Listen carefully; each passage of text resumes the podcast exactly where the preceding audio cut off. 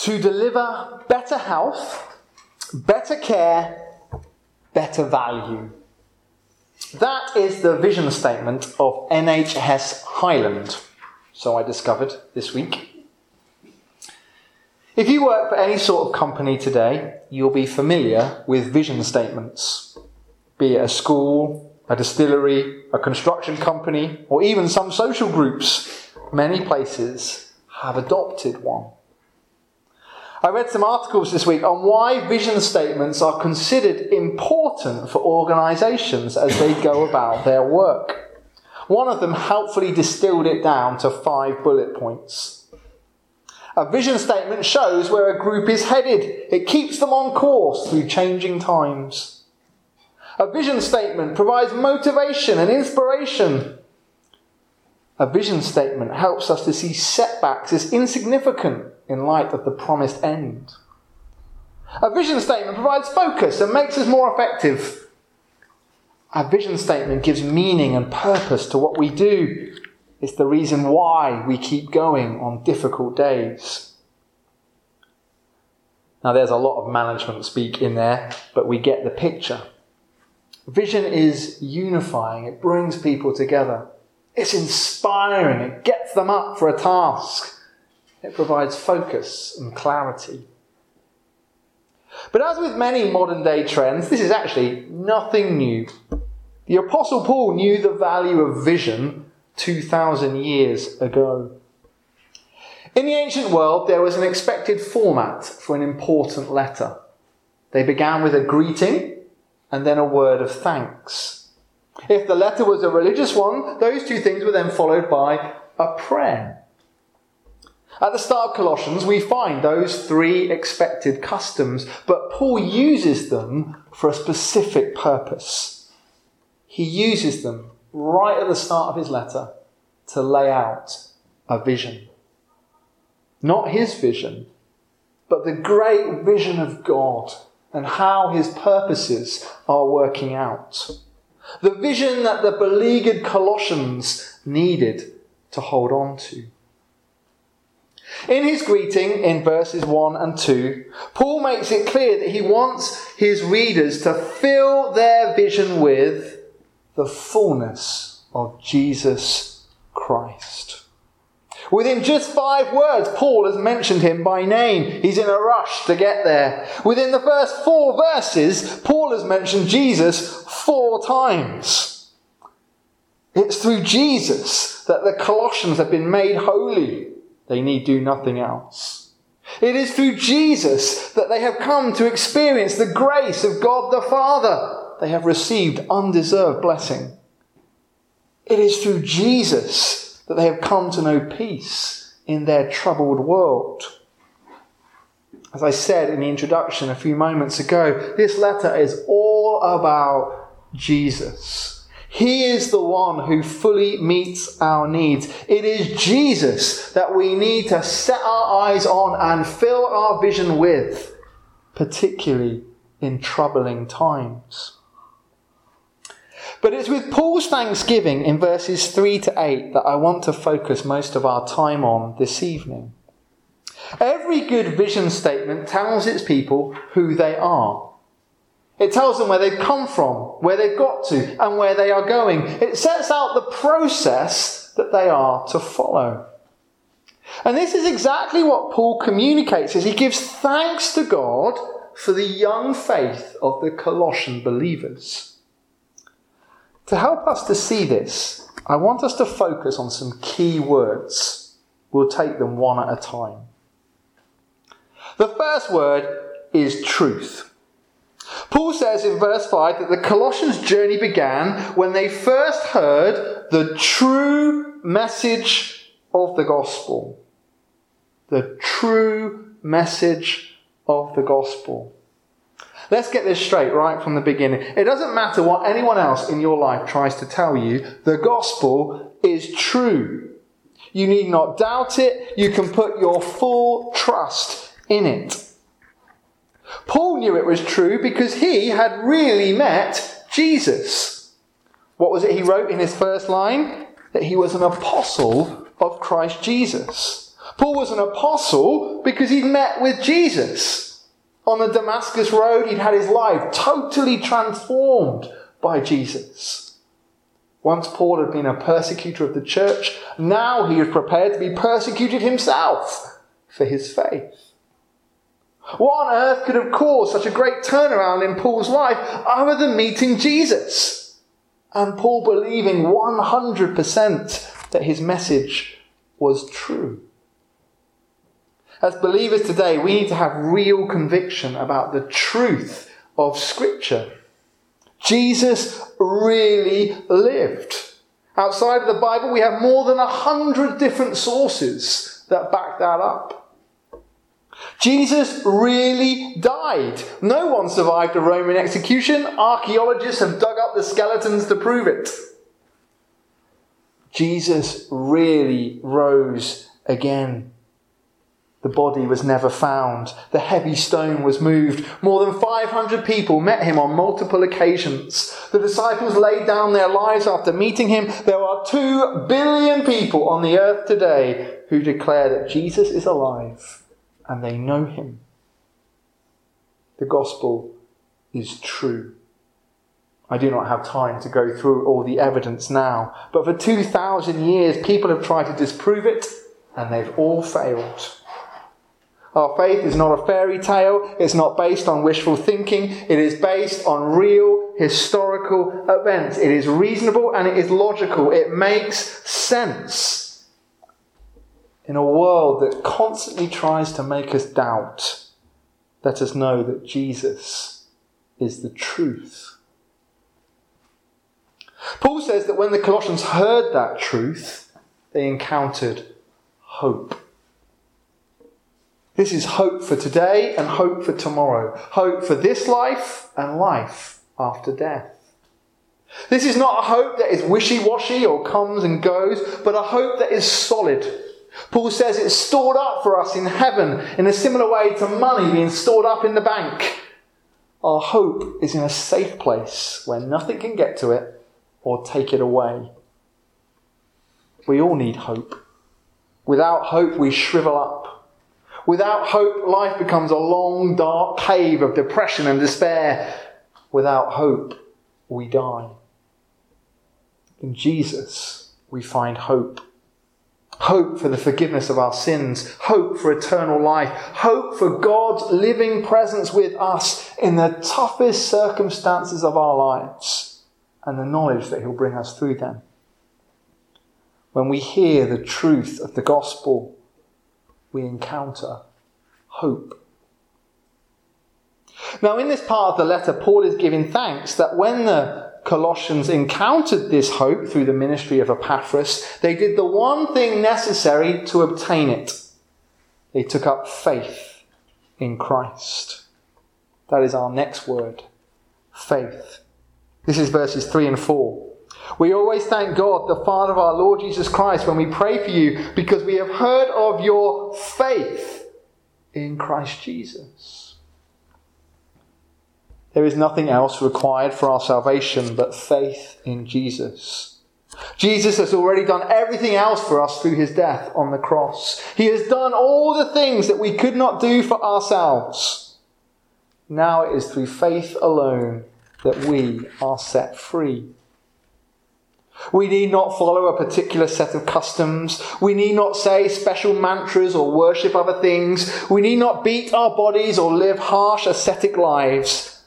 Faith in Jesus is all that is required to obtain the hope that God holds out for us. And Paul rejoices that this young Colossian church has already taken this step. They've turned away from their past ways. They believed in Jesus as the Son of God, and they set out to follow him as closely as they could. That is faith. And by such, they were saved. So the gospel is true, it brings us hope, and that hope is obtained by faith alone. The next key word that Paul uses is love. Paul gives thanks for the love that the Colossians have for God and for one another. When we put our faith in Jesus, we are welcomed into God's family. We can approach God as our Father.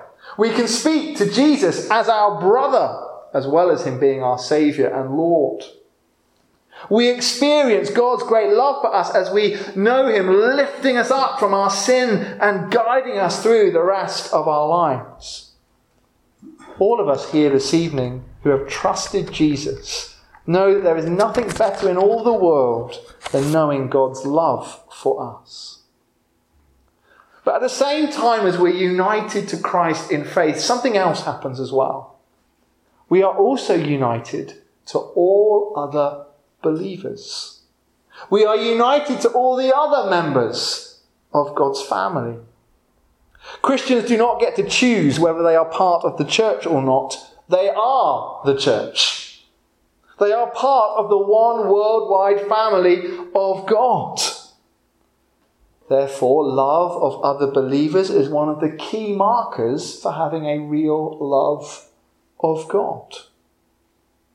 Paul says of the Colossians, We always thank God, the Father of our Lord Jesus Christ, when we pray for you, because we've heard of your faith in Christ Jesus and of the love you have for all God's people.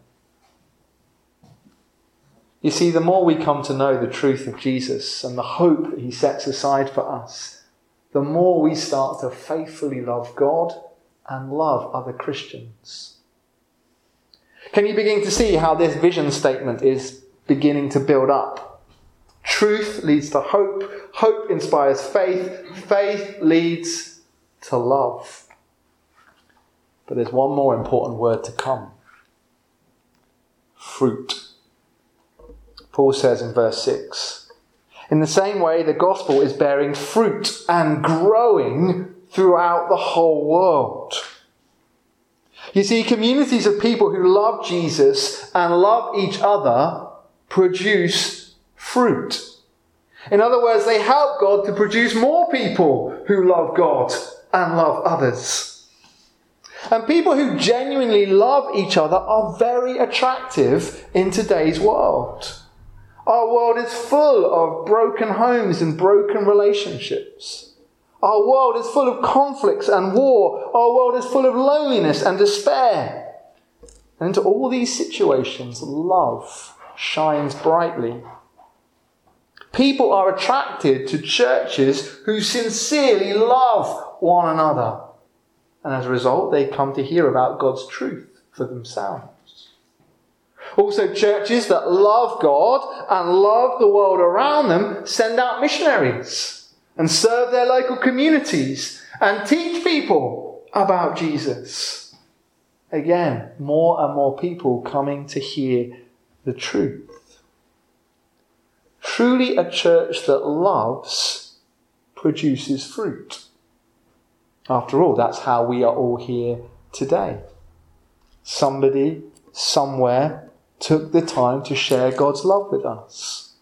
Many other people since have walked the journey of faith alongside us, loving us through thick and thin.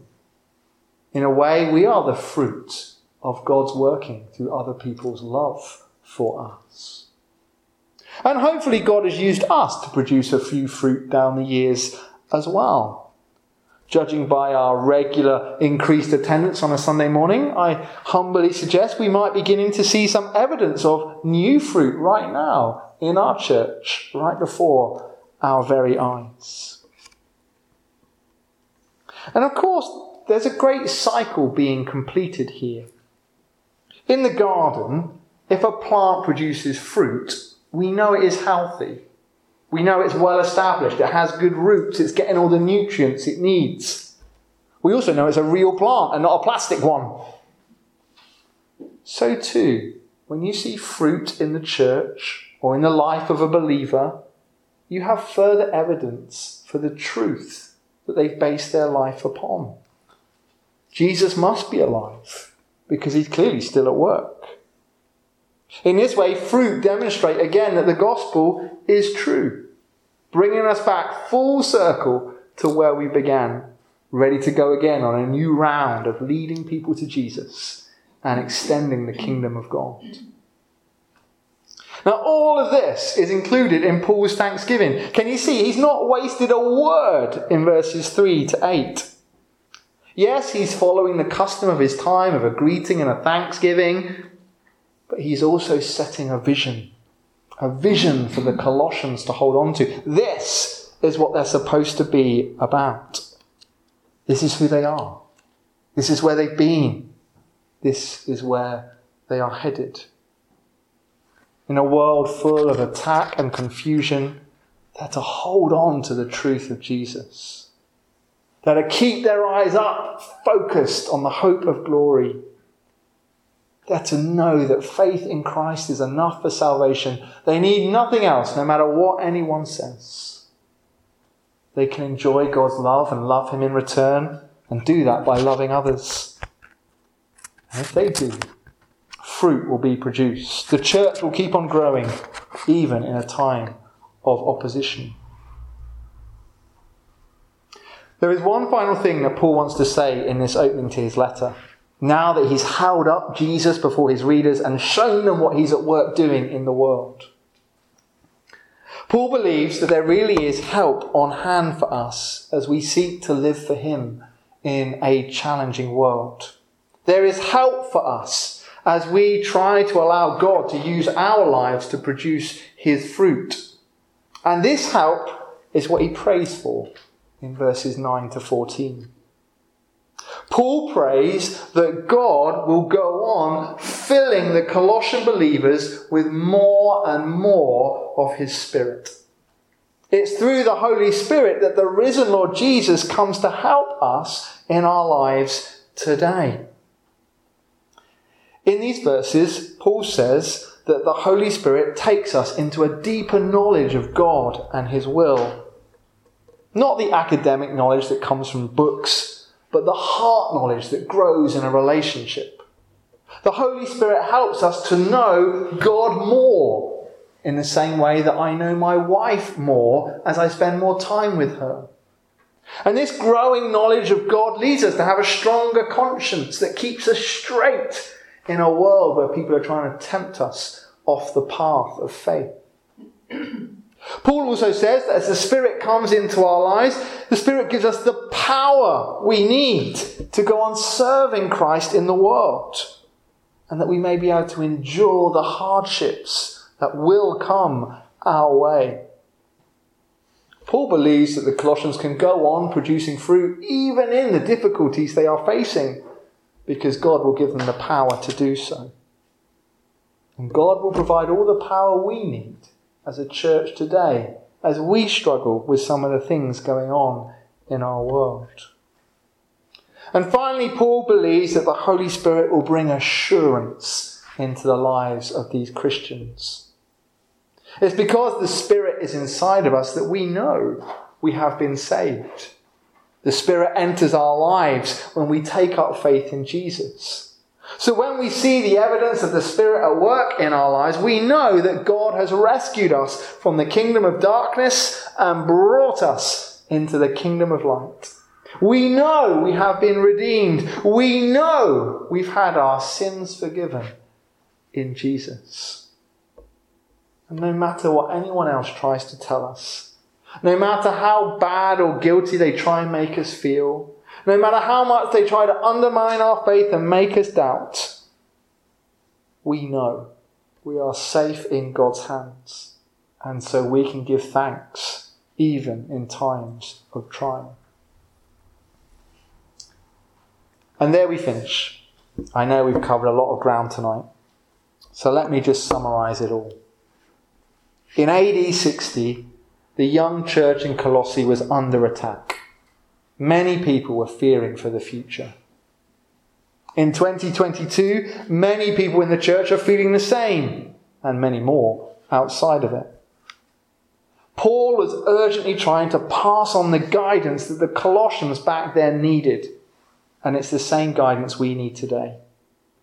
We need to set our eyes on Jesus and allow Him to fill our vision completely. He is the truth. He is the only hope that will stand. Through faith in Christ, we find the love of God and the love of brothers and sisters. Through Christ, the church will go on producing fruit even when the powers that be are trying to stop it. This is the vision that Paul lays out for his readers. We are to hold on to Jesus with everything that we've got. And the best way to start doing that is to pray and to ask God to fill us with more and more of His Spirit. And I can think of nothing better to do than to start praying that now. So let's pray.